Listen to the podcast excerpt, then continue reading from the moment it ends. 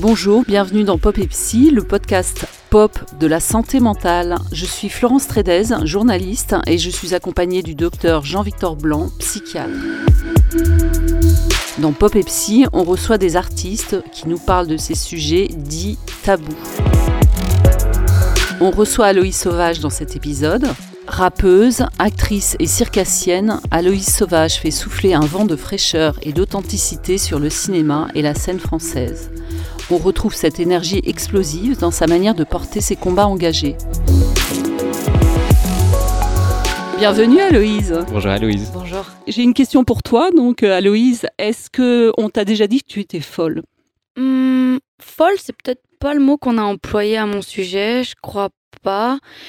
Mais on a pu me donner tout un tas d'adjectifs euh, on m'a toujours dit que j'étais hyperactive. Euh, il y a un surnom que me donnent euh, beaucoup de mes amis, c'est autiston parce que je suis souvent dans ma bulle et je suis très, euh, très focus sur, euh, sur ce que je fais, sur, sur mes passions artistiques qui prennent à peu près 80% euh, de mon temps. Tu disais même que ça, ça a confiné à l'addiction, ton métier, c'est ça? Ouais, enfin, on va dire que en tout cas, c'est ce qui m'aide à vivre, à survivre et à incarner un peu mon humanité sur cette planète Terre. Donc, donc ouais, j'ai du mal à faire autrement. Bon, j'apprends à faire des pauses, mais c'est vrai que je suis un peu addict à ce que je fais, quoi, à ce que j'essaye de créer jour après jour. Donc oui, on qualifie plutôt comme ça. D'accord. Et Jean-Victor, euh, est-ce qu'on peut être euh, addict à quelque chose de positif, un métier par exemple, une passion? L'addiction, on va vraiment parler d'addiction en termes médicaux à partir du moment où il y a une perte de contrôle euh, vis-à-vis d'un comportement et à partir du moment où c'est quelque chose de négatif.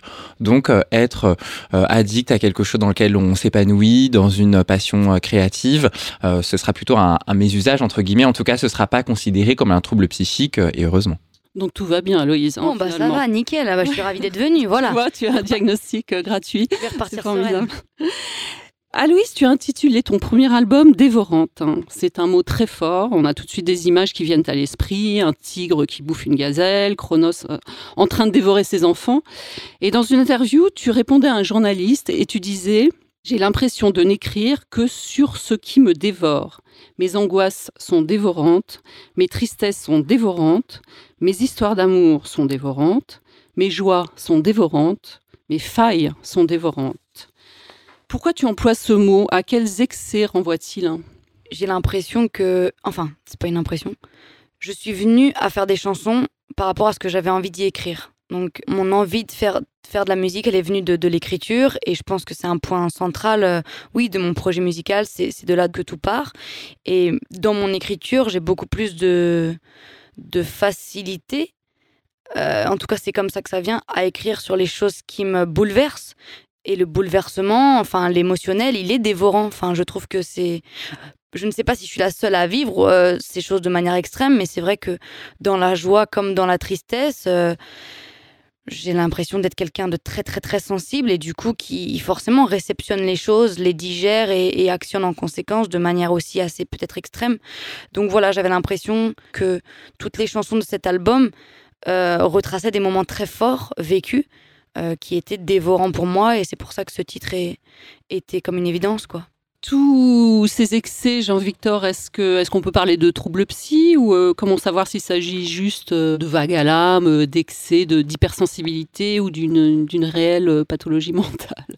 C'est une question qui est essentielle. bien sûr, il ne faut pas pathologiser toute émotion humaine, même celles qui peuvent être un peu excessives.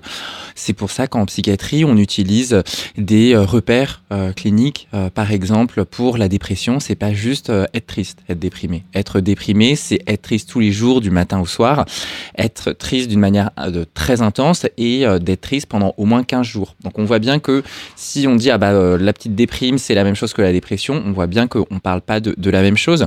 Au contraire, dans, ce que j'entends dans ton discours, à Louise, tu réussis à utiliser finalement cette sensibilité-là dans ton art et, notamment dans tes textes sur des sujets qui ont pu te toucher. C'est vrai que je pense aux, paroles de Homoui par exemple qui sont extrêmement fortes. Tu dis quoi?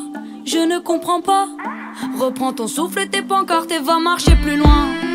Tu veux nous orienter, c'est gentil de proposer sans vouloir t'offenser. Va te faire enculer, tu veux nous orienter, c'est gentil d'insister sans vouloir te brusquer. Va te faire cunilinguer.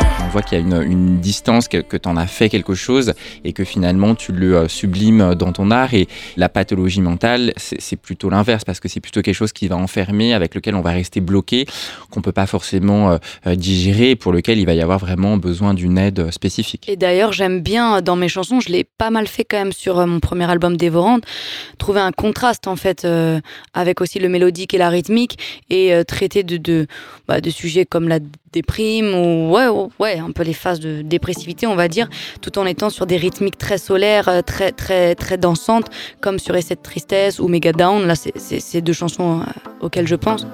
Je remets en boucle sans digérer. Sacralise mes souffrances en solo.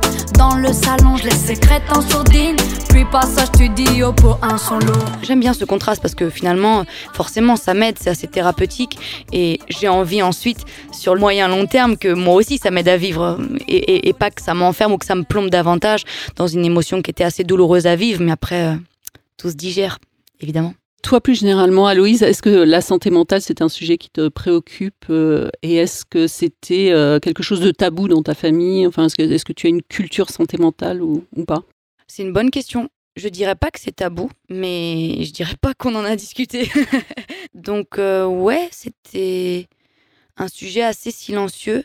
Je me souviens d'un épisode qui m'a marqué et qui a pas tant marqué que ça mes parents. Enfin, en tout cas, je leur en ai parlé récemment, il y a un ou deux ans. Et j'ai eu la sensation que je m'étais fait un film. Or, moi, j'ai vraiment vécu un épisode, euh, je vais dire, de déprime du coup, parce que je sais pas au niveau médical à quel moment on parle de dépression. Non, j'aurais envie de dire plutôt dépression, mais je sais pas à quel point je me trompe, voilà, plutôt. Euh, ouais, à 11 ans, quoi, euh, où j'avais, j'avais des pensées noires, j'étais vraiment pas bien. Et je me rappelle de, de grands moments de, de larmes, de, de, de, ouais, de noyades dans mes pleurs, et je sais pas, je, me rappelle de mon père, enfin, qui comprenait pas trop et qui pas s'énervait, mais qui avait une certaine forme d'impatience, euh, parfois, euh, de se dire, mais qu'est-ce y a Enfin, voilà. Et je me rappelle vachement de ça. Mais ça n'a pas l'air d'avoir trop marqué mes parents. Après, je pense qu'ils sont au courant de ma grande sensibilité et puis de mes, mes passages un peu montagne russe, quoi. J'alterne un petit peu les, les, les cycles, je dirais, quand même. Mais tu n'aurais pas, euh, comment dire, honte ou enfin, de, réticence à aller voir un psy, par exemple, ou à faire une thérapie, ou, ou éventuellement même prendre des, médicaments si tu en as besoin. Enfin, je veux dire, tu prends soin de ta santé mentale, quoi, d'une certaine façon. Euh, ouais, je pense quand même en prendre soin. Et d'ailleurs, je suis la première de ma famille, il me semble, à être allée voir euh, un psy. Euh, j'en vois toujours un à l'heure actuelle. Je suis suivie. Donc, c'est pas du tout un sujet tabou. Si je suis là aujourd'hui, c'est encore plus pour ne pas en faire un sujet tabou. Euh, je trouve ça important d'en parler et je suis la première à conseiller notamment mes amis ou, les gens de ma famille à ne pas hésiter à demander de l'aide extérieure. Je pense de toute manière qu'on ne peut pas tout résoudre soi-même. Je, pense que c'est impossible. Tout le monde devrait avoir un suivi euh, thérapeutique, euh, pas forcément toute sa vie, mais en tout cas, ça me paraît tellement évident. Mais tu sais, c'est comme à l'époque où j'étais en école de cirque. Et donc forcément, j'avais euh, une connaissance un petit peu plus euh, développée de mon corps et ton mental aussi peut-être. Voilà, ouais. C'est comme un athlète, un hein, ah complètement. Hein. Et du coup, c'est pareil. Enfin, c'est un, autre sujet, mais forcément, euh, j'étais amenée à, à, faire attention à mon alimentation, à aller voir un ostéopathe, et toutes ces choses-là qui, qui, semblaient vraiment à des années-lumière de gens qui avaient une activité sportive moindre ou en tout cas une, une, ouais, une méconnaissance de leur corps et de l'importance qu'il avait dans, dans leur fonctionnement, je sais pas, vital, quoi, et, et physiologique et psychologique. Donc non, non, c'est pas, c'est pas du tout tabou et, euh, et je pense que j'ai été euh, aidée, notamment assez récemment, par des gens dont c'est le métier, qui m'ont aidée à traverser euh, ouais, des périodes pas faciles et je les remercie aujourd'hui. Je trouve ça euh, passionnant et, hyper euh, éclairant. Il y, a, il y, a, plein de choses euh, sur, sur lesquelles j'avais envie de, de, rebondir. Alors c'est vrai que souvent un épisode de tristesse peut passer comme ça un peu inaperçu pour plein de raisons, soit parce que l'entourage et notamment la famille, on sait qu'aujourd'hui, notamment en France, on est très mal éduqué sur les questions de santé mentale. C'est un sujet en tout cas complètement d'actualité puisqu'on voit que les, le taux de suicide chez les jeunes augmente, notamment chez les jeunes filles. Enfin, c'est un sujet crucial en ce moment. Bien sûr, et sur lequel en, revers de ça, on voit qu'on manque d'éducation, euh, puisque ça va être euh, euh, traité par le mépris, on va dire que c'est une crise d'ado, etc. Et que c'est quelque chose qu'on voit assez souvent parmi les personnes qui, se font suivre. Ils identifient en fait dans leur passé des moments où ils disent, bah, en fait là, j'allais vraiment pas bien et, et personne l'a forcément vu. Donc cette idée de, réussir à, en faire quelque chose, de se rétablir et de prendre soin de soi, c'est sûr que dans les métiers artistiques, finalement, il faudrait, et c'est exactement ce que tu dis, prendre encore plus soin de soi Et pourtant, malheureusement, il y a un peu le côté sex, drogue et rock'n'roll qui est encore un imaginaire qui continue d'infuser pas mal de, de personnes et à leurs dépendants. Aloïs, ton métier d'artiste soumet à des hauts et des bas constants. Un jour, tu es acclamé par 15 000 personnes sur scène. Le lendemain, tu te retrouves toute seule dans ta chambre d'hôtel à manger un kebab commandé sur Deliveroo. Et tu pleures en regardant Affaire conclue. Enfin bon, c'est un peu mon imaginaire, hein, excuse-moi. Comment gères-tu ces ups et ces downs? Quel effet ont-ils sur toi? En fait, j'ai l'impression, bah, je peux parler que pour moi et de mon expérience de, vie, mais en tout cas que dans le domaine artistique, ces cycles un peu de déprime, euh, enfin voilà, de, haut et de bas que tout le monde euh, vit dans sa vie, ils sont peut-être accentués ou en tout cas accélérés à des échelles assez impressionnantes. Enfin, le, taux d'adrénaline, de reconnaissance, d'amour que tu reçois pour ensuite te retrouver dans une certaine forme de solitude, de néant et, euh, d'ennui, c'est très déstabilisant et qu'un cerveau normalement constitué n'est pas vraiment fait pour vivre ça. De toute façon, tout ce qui est lié à la reconnaissance, à la visibilité, à, la, médiatisation euh, des vies euh, des, artistes ou des célébrités, enfin, moi j'ai l'impression que de toute façon, ça amène un déséquilibre de la santé mentale. Enfin, je ne vois pas comment euh, on peut l'éviter. Moi, en tout cas, je pense que hum, j'ai de la chance d'être bien entourée et d'avoir des gens auprès de moi qui sont très ancrés dans la réalité. Bon, en même temps, ma réalité est ma réalité. C'est pas une fantaisie non plus, c'est ce que je vis vraiment. Donc, faut pas la nier non plus. Mais en tout cas, qui sont très euh, ancrés dans. Euh, ouais, plus la réalité sociétale de ce qui se passe un peu au quotidien. Et je crois que ça m'aide beaucoup à, à me réinsérer dans, dans cette vie-là avec eux en fait. C'est pas tant dans la vie, mais c'est avec eux, avec ces êtres humains autour de moi. Parce que sinon, je crois que le danger premier, c'est d'être terriblement seul. Ça aussi, c'est, enfin, c'est pas tabou, mais je pense qu'il faut en parler. On a l'impression que c'est l'inverse. Ouah, mais regarde, tu fais des concerts devant des milliers de personnes, les gens t'acclament, t'as plein d'abonnés sur les réseaux, tac, les gens te répondent, t'as des DM, bon, bref, les réseaux quoi. Mais en fait, bah non, si je suis dans ma chambre à être sur Instagram, je suis profondément seule, quelque part en tout cas. Le virtuel n'est pas le réel. Bien sûr que, rencontrer les gens dans la vie, être à des concerts, bien sûr que ça c'est réel et c'est humain. Mais c'est quand même, il y a quand même une distance, c'est quand même dans un exercice de représentation. Je vais pas me confier euh, de mes problèmes à cette personne qui vient me voir en concert, et, euh, aussi bienveillante soit-elle et aussi euh, supportrice soit-elle. Et je les connais, les, les, les, les fans entre guillemets ardus, je les vois, ils me soutiennent et ça me fait vraiment du bien.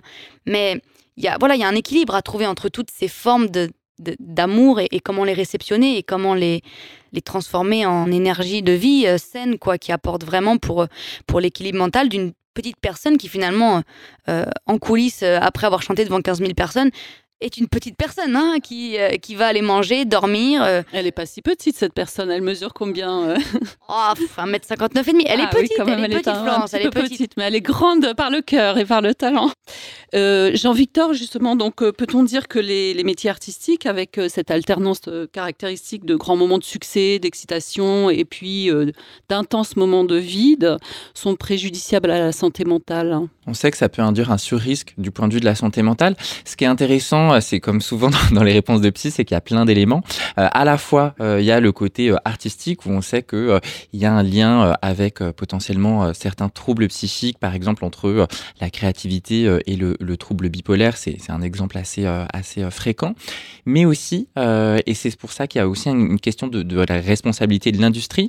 On sait aussi que c'est le rythme qui est induit. par exemple, une étude a montré que dans le milieu de la musique, par exemple, il y avait un sur risque de dépression et de dépendance chez les artistes, mais aussi chez les tourneurs, chez tous ceux qui accompagnent finalement ce rythme de vie qui, comme tu le décris, euh, fait passer de, moments extrêmement euh, intenses, chargés, dans lesquels il peut y avoir aussi beaucoup de substances, à des moments beaucoup plus euh, calmes, ralentis, voire d'isolement, et que ça finalement, même pour les, les personnes qui n'ont pas une, profession créative en tant que telle, ils sont soumis à ce sur-risque.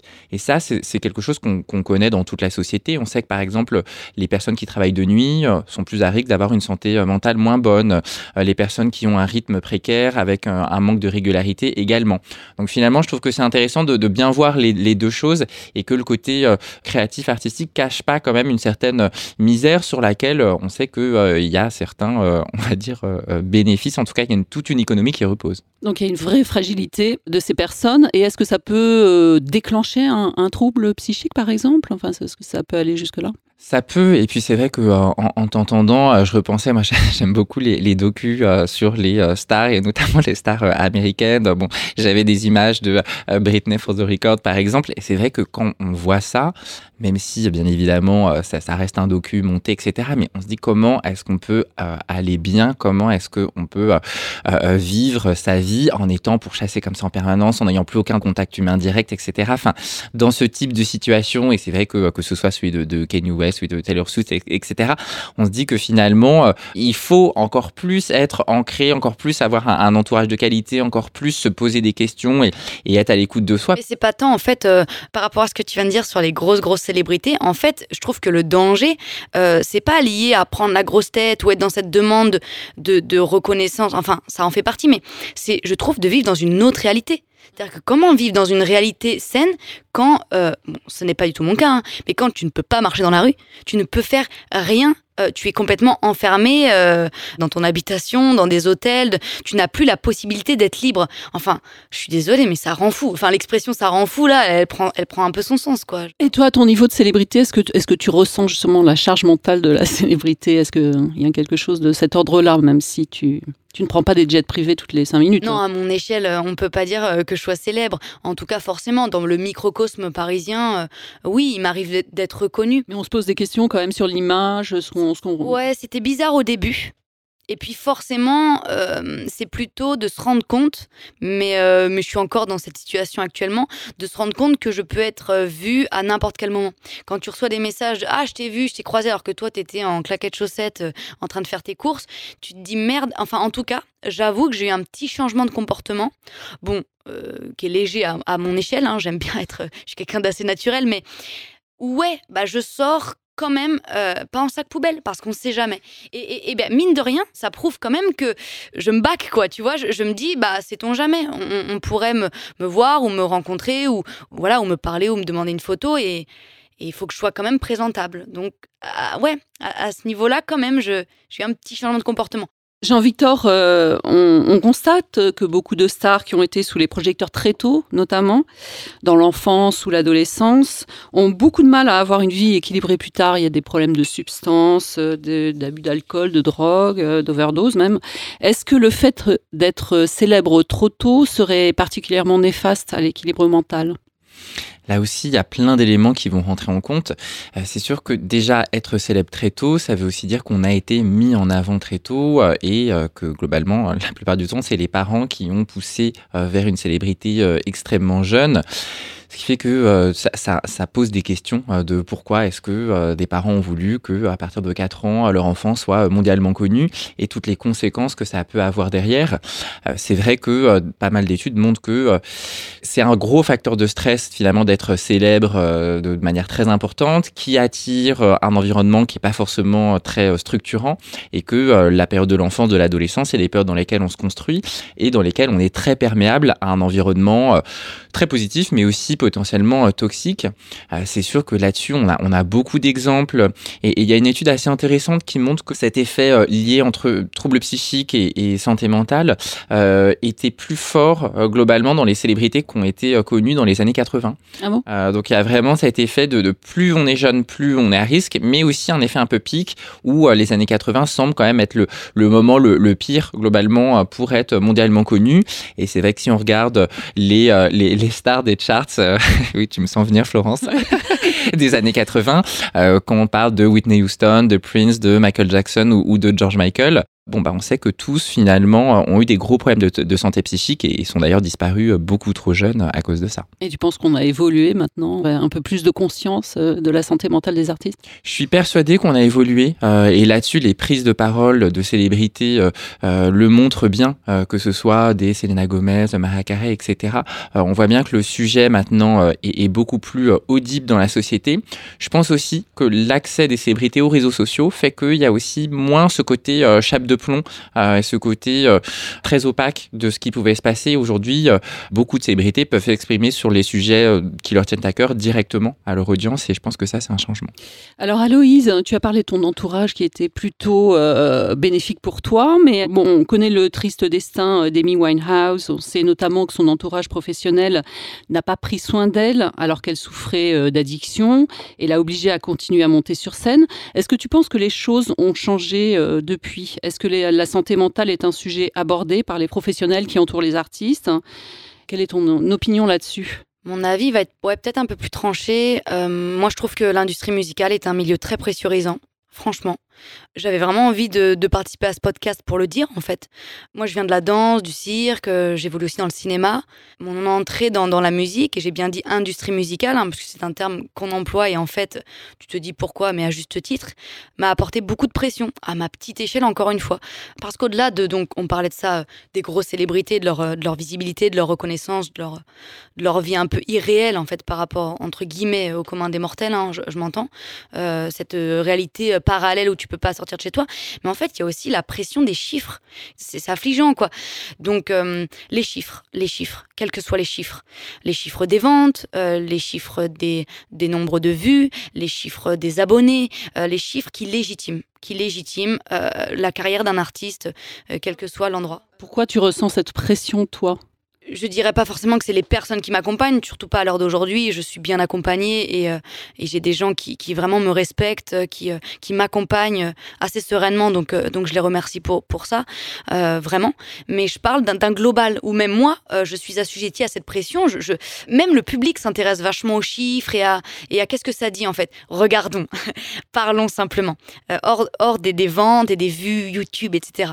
Vous voyez bien que maintenant, même les marques vont faire des partenariats avec, euh, bah voilà, le terme influenceur est rentré dans le, dans le, dans le dictionnaire depuis, bon, je sais pas, 2-3 ans. Enfin, vous voyez bien que euh, la légitimité de ces personnes-là, en dehors de, de ce qu'elles font, donc, euh, donc faire du contenu et tout, je ne juge absolument pas ça. Hein. Il y, a, y a des, des créateurs de contenu qui sont divertissants, enrichissants, etc. Donc voilà, il y, a de tout, en fait, comme partout. Mais vous voyez bien que c'est le nombre des gens qui les suivent qui impacte leur crédibilité, leur légitimité et, leur statut finalement. Et, et oui, que des projets peut-être moins connus, musicaux ou autres, hein, vont, passer à la trappe parce que la pression des chiffres va rendre encore plus précaire en fait ceux qui peut-être ont moins de chiffres justement, alors que la qualité est au rendez-vous, euh, et va mettre en avant, l'algorithme aidant, euh, ceux qui déjà ont des chiffres un peu plus euh, visuellement impactants. Et donc on va pousser cela. Enfin, je trouve que ça ça creuse encore plus un fossé. On ne fait plus attention aux mêmes choses en tout cas. C'est-à-dire, on, est plus sensible aux mêmes choses? Euh, Moi, je vais sortir mon, deuxième album. Euh, j'ai passé du temps dessus, justement, parce que dans mon entourage, on, m'a aidé à le prendre et à, reconsidérer ça parce que j'en avais besoin pour créer, pour me nourrir et pour, euh, pour avancer. Mais voilà, dans un timing, un an et demi, deux ans, on va dire deux ans, c'est presque trop long, presque entre deux projets. À part si tu es une, grosse vedette qui revient tous les cinq ans et qui a réussi à, avoir tellement une fanbase solide qui, peut, qui a fédéré et qui peut se permettre euh, de, faire primer uniquement l'artistique. Mais voilà, on va te, on va te demander d'être visible, on va te demander de, ne pas lâcher ça par peur de, disparaître en fait. La peur de la disparition euh, est pressurisante. Et tu as, toi qu'on a vu au cinéma dans 120 battements par minute, Mal de pierre hors norme par exemple, ou à la télévision, tu as l'impression que cette pression elle est différente euh, que dans l'industrie musicale, elle est plus forte dans l'industrie musicale? Alors, je vais parler vraiment que de ce que je vis. Oui, totalement. Parce que le projet musical, c'est un projet qui prend, euh, enfin, mon projet musical, c'est un projet qui prend toute ma vie. Donc, c'est du lundi au dimanche, euh, sans interruption quasiment. Forcément, avec des, des, phases plus ou moins remplies, plus ou moins denses, plus ou moins créatives. Et voilà, les cycles s'enchaînent. La création, puis la promotion, la sortie, la tournée. Donc, y a, voilà, il y a toujours euh, des, des, des, éléments, des ingrédients qui se rajoutent. Là où le cinéma, c'est plus par des, dans des périodes très définies. Voilà, je, je, suis castée, je suis prise pour ce film, ou on m'appelle pour ce film, je fais ce film, ça dure euh, euh, deux mois grand maximum, enfin sans compter la préparation avant évidemment, mais et puis après je, je voilà, j'ai fait ce projet. Dans un an, il y aura la sortie, on se retrouvera dans l'équipe, on le fêtera, on fera un peu de promotion pour le mettre en avant, et puis voilà, je retourne, je suis déjà retournée à ma vie, j'y retournerai après la promotion. Ce qui est dans la musique est très, tout est lié en fait, tout est lié. Encore plus parce que je raconte mon émotionnel, donc ce que je vis, donc pour raconter les choses, faut que je les vive, etc., etc. En escalier quoi. Qu'est-ce que tu en penses, euh, Jean-Victor Je trouve ça euh, fascinant, euh, la, la, la, clarté avec laquelle tu, l'exprimes. Moi, pour, avoir étudié les choses un peu sous l'autre angle, c'est-à-dire vraiment en tant que professionnel de santé mentale, essayer de, comprendre un peu ce qui peut se, jouer. Quand tu parles de, la productivité, finalement, qu'on te demande dans cette industrie sans cadre, en tout cas avec un cadre plus laxe que celui du cinéma où, tu dis bien, voilà, au moins il y a, un cadre, il y a un temps défini et, et du coup j'interviens et puis ensuite ça, ça me permet de passer à autre chose d'ailleurs euh, ou, pas, ou en tout cas de, de, circonscrire ça, euh, alors que euh, cette productivité un peu effrénée qu'on demande à beaucoup d'artistes, avec maintenant en plus la pression effectivement des réseaux sociaux, de la comparaison, des algorithmes bien évidemment, on comprend vite comment ça peut dérailler. C'est vrai que initialement, Florence, tu parlais de le documentaire sur Amy Winehouse ou, ou, celui de Whitney Houston. On voit bien qu'au bout d'un moment, ce n'est plus qu'uniquement une question d'argent et que malgré le fait qu'une personne soit complètement malade, euh, rongé par ses addictions, son mal-être et, et, à peine capable de, de, d'émettre un son. Alors quand même pour pour des personnes qui sont euh, des chanteuses, c'est, c'est, c'est quand même assez euh, ironique et, pourtant on les met quand même sur scène, on les vend, on les fait tourner, etc. Uniquement globalement pour des intérêts financiers. C'est vrai qu'à chaque fois on se dit mais comment c'est possible? Et en fait on, on voit bien que c'est une question, effectivement le terme d'industrie, tu as raison de, de l'utiliser. C'est vraiment des, des, des fantômes qui sont utilisés par une industrie pour remplir des des, poches de, d'argent et, que ça, cette prise de conscience, je pense qu'elle est, importante et, c'est hyper euh, positif, je trouve, que euh, euh, bah, des, artistes comme toi puissent aussi le l'expliquer parce que moi, ce que je vois aussi beaucoup, ça va être des personnes et notamment des personnes plus jeunes qui peuvent être un peu fascinées par ce côté-là, avec une idée, voilà, un petit peu Star is Born, de facilité. C'est très facile, il suffit de faire quelques stories ou voilà, on m'attend, la célébrité instantanée. Et, là aussi, on voit qu'en fait, il y a toute une économie qui repose là-dessus et que avoir conscience un peu de ce qui se joue, je pense que ça permet au moins d'avoir de, d'avoir idée qu'il faut prendre soin de soi. En fait, l'instantanéité euh, qu'on ressent partout, enfin, vous ne trouvez pas que les choses vont de plus en plus vite, on consomme de plus en plus vite, on doit produire de plus en plus vite, elle amène à un truc où en fait, euh, tu es toujours un peu sous pression, puisque faut que ça plaise, faut que ça marche. Hein. On parle de marché, hein. qu'est-ce que ça veut dire? On pourra euh, aborder ce sujet, mais faut que ça marche, faut que ça plaise vite, parce que ça pourrait s'éteindre aussi vite que c'est arrivé. Et il y a ce truc-là de moi, ce que je fais, c'est un peu, je sais pas, c'est une utopie, c'est un rêve, c'est un rapport au monde, c'est ma vision du monde, c'est un rapport à la poésie. Enfin, c'est sur du long terme en fait. Je pense que c'est important qu'on traverse une phase où ça a fait que comme ça un pic d'accélération de tout, les réseaux sociaux euh, aidants, etc. Il y a des aspects positifs à ça, euh, j'en conviens. Mais en tout cas, de se dire que ça prend du temps de faire une belle chanson, d'y revenir, de bosser les arrangements, de choisir les sons, d'enregistrer des vrais instruments. Ben non, en fait, arrêtons de croire qu'on que chaque morceau doit être fait en une session de, deux heures parce que bah il y en a plein qui ont été faits comme ça. Ouais, mais Putain, réécoute le son là dans 5 ans, tu vas voir si lui il est resté, alors que pourtant on en écoute hein, des chansons qui ont 20 ans et qui sont encore d'actualité. Donc ça prend du temps en fait de faire des belles choses. Ça prend du temps de faire des belles choses. Faut prendre le temps. Aloïse, en préparant ce podcast, hein, tu nous as dit que tu voulais aborder le sujet des réseaux sociaux et de la santé mentale des jeunes. C'est un sujet sur lequel est sorti plusieurs études. On sait qu'Instagram, par exemple, peut agir euh, comme une chambre d'amplification d'un idéal tyrannique, ce qui est particulièrement problématique à l'adolescence, qui est une période de grande fragilité narcissique. Et donc l'image devient un véritable enjeu existentiel. On a aussi beaucoup parlé des chiffres d'augmentation de la chirurgie esthétique et notamment du syndrome euh, Snapchat. Hein. Ces jeunes qui s'habituent au filtre Snapchat, qui grossissent les lèvres et rosissent les joues, et finissent par passer du filtre aux injections. C'est une situation qui te préoccupe. Ben oui, moi je grandis, je mûris, je vieillis, donc je passe un peu de l'autre côté. Et puis, et puis je vois celle que j'étais euh, avant, ado, pré-ado, où j'avais pas accès à ça. Moi j'ai eu un téléphone assez tard, vers 17 ans, ce qui était déjà assez tardif pour l'époque, mais et, je vois moi, euh, je vois moi dans quels engrenages je peux être. Dans des moments de fragilité ou alors un peu moins maintenant, euh, je t'avoue, mais euh, mais il y a encore un an ou deux ans, et sûrement que je le serai encore, dans des, dans des moments de fragilité où, où je, ne suis pas lucide, quoi, et où je vais me rattacher au réseau dans un, dans un, voilà, dans un besoin de reconnecter à, est-ce qu'on s'intéresse encore à moi, est-ce qu'on m'aime, enfin. Un besoin de reconnaissance, hein. et du coup, on se met à se comparer aussi aux autres. Voilà, donc moi-même, approchant de la trentaine, je peux être dans ces états, je me dis, mais attends, à 11, 12 ans, euh, tu es encore en train de te fabriquer, quoi, de, de t'éduquer, de te faire éduquer, de te construire, de te. Mais quelle détresse, quoi. Enfin, moi, en tout cas, ce qui me fait peur, je le vois, c'est vraiment la comparaison.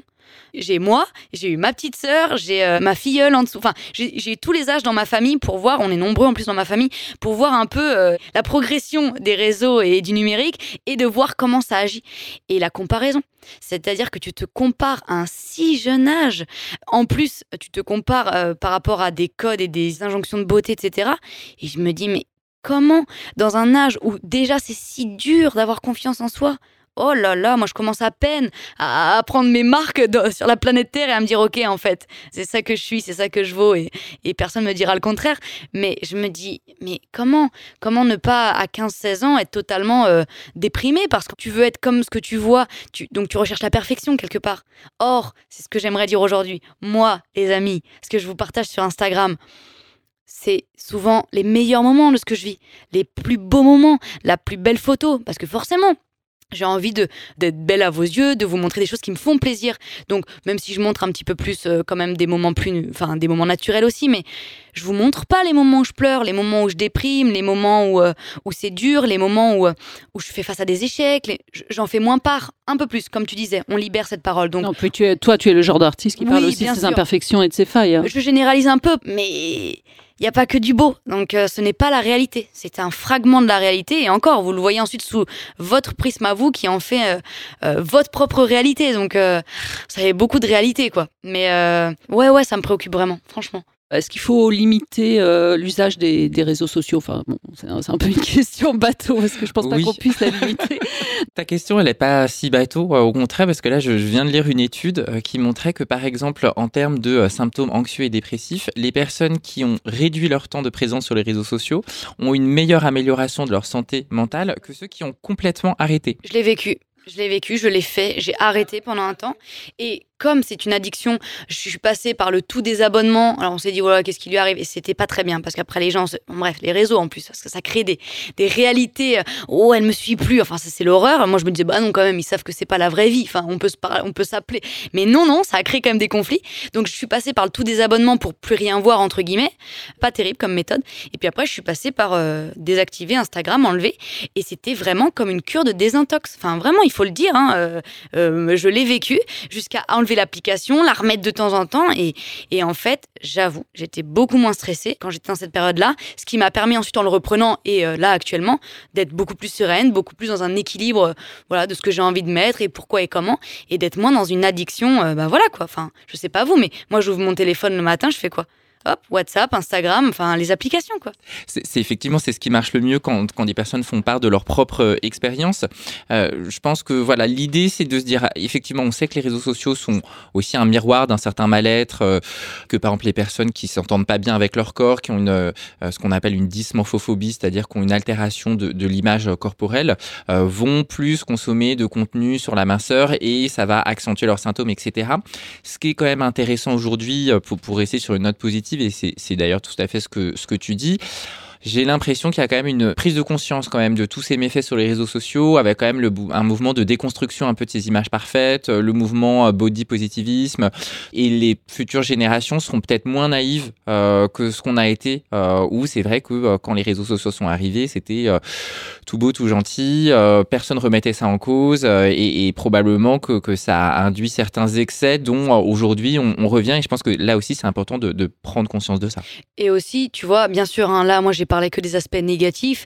Il faut pas oublier qu'il y a énormément d'aspects positifs au réseau. Moi, je trouve que c'est une source de savoir, de connaissances. Enfin, moi, je me suis jamais autant instruite euh, ces dernières années aussi par les réseaux, quoi. En suivant les comptes euh, que j'avais envie de suivre euh, parce qu'ils étaient, voilà, intelligents et pédagogiques. Mais il y a beaucoup de choses à voir qui sont bien. Et même sur des, des réseaux plus récents, TikTok, qui sont en train d'envahir le monde.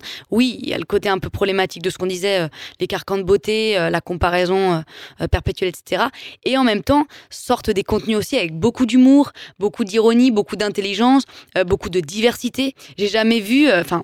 J'aurais adoré, euh, moi qui ai eu une comment dire une reconnaissance tardive de ma sexualité, de mon homosexualité, sur TikTok, j'ai jamais vu autant de jeunes filles lesbiennes, de, de, gays, de couples ensemble. Enfin, et waouh quoi. Moi, je trouve ça, ça c'est très positif. Donc voilà, pareil, je voulais un peu nuancer pour dire qu'il y a aussi des belles choses qui s'y passent. C'est encore euh, le truc de comment équilibrer tout ça. Tu suis des comptes euh, féministes, des comptes euh, antiracistes, Ouais, c'est ça, exa- exactement, ouais, totalement. LGBT. Ouais, totalement.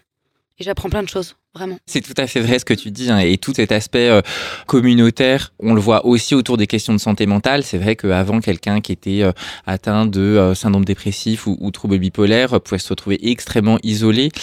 Aujourd'hui, on sait qu'il y a quand même des communautés qui ont pu se constituer là-dessus, que c'est aussi un endroit dans lequel il y a de l'aide. Il y a certains organismes qui sont de plus en plus présents, comme le 3114, qui est un organisme de, lutte contre les, les idées suicidaires. Bon, il y a aussi beaucoup de belles choses, comme tu dis, et, et de toute façon, je pense que toute approche trop euh, dichotomique, on sait que c'est pas euh, tout noir, tout blanc, mais que euh, c'est dans la nuance. Et, et là-dessus, je trouve que encore une fois, ton discours est, est particulièrement euh, inspirant. Aloïse, on avait une petite question, Jean-Victor et moi, qui nous taraude hein, depuis très longtemps. Alors, tu es une, une- une artiste circassienne, tu as fait l'Académie Fratellini, tu as certainement dû côtoyer des clowns hein, dans ta vie à ce moment-là. Alors, on parle toujours des clowns tristes, mais as-tu déjà rencontré un clown heureux? C'est une très belle question, car souvent, le clown heureux, hein? Que cache-t-il? Je dis ça dans une chanson, je crois, dans Et cette tristesse. Chaque passage à vide, ma petite sœur me dit qu'ainsi passe la vie, qu'il faut en accepter les cycles. Être le clown de service, puis paniquer en coulisses. Être le clown de service, puis paniquer en coulisses. Voilà, pardon, c'est un peu de l'auto-citation, mais bon, ça m'est venu. Euh, alors, bah, alors, désolé de vous décevoir, j'ai pas croisé tant de clowns que ça au cirque. Oh Euh, le cirque contemporain euh, étant ce qu'il est, dans ma formation, il y en avait qu'une, clown, mais sinon c'était une spécialité qui n'existait pas vraiment. Il fallait aller dans, dans des écoles soit de clown vraiment. Ils étaient vraiment tous en dépression ou en rehab, c'est ça? Non, non, non. Mais d'ailleurs, je, je pourrais vous en dire plus bientôt parce que je prépare un film en ce moment où je vais être euh, très très proche des clowns, notamment les, des clowns à l'hôpital. Euh, donc euh, j'en côtoie actuellement beaucoup. Donc je vais faire mon enquête. Ceux que j'ai vus avaient l'air plutôt heureux. Mais bon, moi, vous voyez dans ma chanson ce que j'ai dit. Je pense que souvent, les gens qui sont là, hein, hein, ta ta ta ta, hein, le petit clown, souvent ça cache quand même une certaine mélancolie, un petit peu agrippée. On compte sur toi en tout cas, Aloïse, hein, vraiment, pour ce- ce- cette euh, grande enquête. Merci, je mène mon enquête. Pour terminer, on va finir avec les questions traditionnelles de Pop et Psy. C'est notre petit rituel à nous. Alors, Aloïse, quel est ton héros ou ton héroïne Pop et Psy? Attends, je peux citer ce que je veux. Complètement. Carte blanche. Genre, je pourrais citer Kanye West, quoi. Ah bah, Mais évidemment. complètement. Très bonne réponse. Il est, il est, il est, Il est particulier. il est bipolaire. Fallait réviser, exactement. Il a un trouble bipolaire. En même temps, c'est pas son métier, hein, il est rappeur aussi. ouais, ouais, ouais. Non, mais je le trouve assez fascinant dans, dans, dans tous ses aspects. Mais en tout cas, euh, effectivement. Voilà, c'est- Kainé, si tu nous écoutes. n'hésite pas. J'ai de la place sur plusieurs couplets. Alors, quelle est ta chanson Survivor? Et c'est parti de Nadia. J'adore cette chanson. On adore Nadia, on est fan. hein. peu J'adore ça, cette non chanson. Bien sûr, c'est un ça hymne. Voilà, t'écoutes ça, t'es prêt à conquérir le monde. Donc je pense que c'est très Survivor. Ouais, franchement, je suis assez, assez contente de, ce, de cette trouvaille. Et c'est parti, le stade est chaud. Et c'est parti, bouge-toi sur ce flow. Ouais. Nanana, nanana. Voilà, bon, je pense que avec Jean-Victor, on va faire un duo. Euh, et pour finir, est-ce qu'il y a un personnage de film ou de série qui t'a marqué sur le sujet de la santé mentale? Et ben, hum, je te dirais, je pense à deux séries. La première, c'est En thérapie Ouais. sur Arte, Que tu as regardé? que j'ai regardé, Tu as évidemment. aimé? Que j'ai beaucoup aimé. Ouais. Et d'ailleurs, euh, pardon, c'est encore une autocitation, mais sachez que j'ai eu l'ho- l'honneur d'être citée dans un des épisodes, le 23e de la saison 2. Et, et puis une autre aussi que je trouve très intéressante, c'est Euphoria. Moi, j'ai été assez bluffée euh, par cette série, j'avoue. Un personnage en particulier? Bah, forcément, j'adore euh, Roux et j'adore Jules. Forcément. On est fan de tu- également. Tu valides, Jean-Victor? Je l'ai dit avec un accent français, il était horrible, mais bon, je pense que vous avez compris. Non, ouais, ces deux séries, euh, je les trouve, euh, ouais, sujet de la santé mentale euh, assez abordé. Très bien. Merci beaucoup à Louise Sauvage d'avoir participé à cette première édition du podcast euh, Pop et Psy. Merci à Jean-Victor Blanc. Et portez-vous bien. hein. Et écoutez Nadia. Écoutez Nadia et surtout sachez que, que vous n'êtes pas seul. Même quand vous le croyez euh, euh, profondément, il y a, il y, a des gens- il y a des gens autour à- qui vous tendront toujours la main quand vous êtes dans des, dans des passes un peu compliquées. Donc euh, n'hésitez pas à, parler. Effectivement, petit disclaimer, si certains auditeurs se sentent euh, pas bien, euh, on sait qu'on a parlé de sujets de santé mentale, ils appellent un organisme spécialisé qui est le 3114, qui est accessible sur tous les téléphones et avec lequel vous serez en lien directement avec quelqu'un de formé et qui pourra vous évaluer et puis éventuellement adresser pour si jamais vous avez besoin de, de soins psychiatriques. Si on a quoi Une dépression, si on se sent mal, n'importe quoi enfin c'est surtout pour les idées suicidaires, parce qu'on sait que c'est le plus urgent euh, et qu'on peut et on doit surmonter une crise suicidaire, notamment en en parlant. Et donc c'est vraiment, euh, ce numéro vient, enfin il est arrivé en France il y a quelques mois, euh, il était très attendu et donc vraiment c'est important qu'on puisse le citer également. Très bien, merci à tous. Merci beaucoup.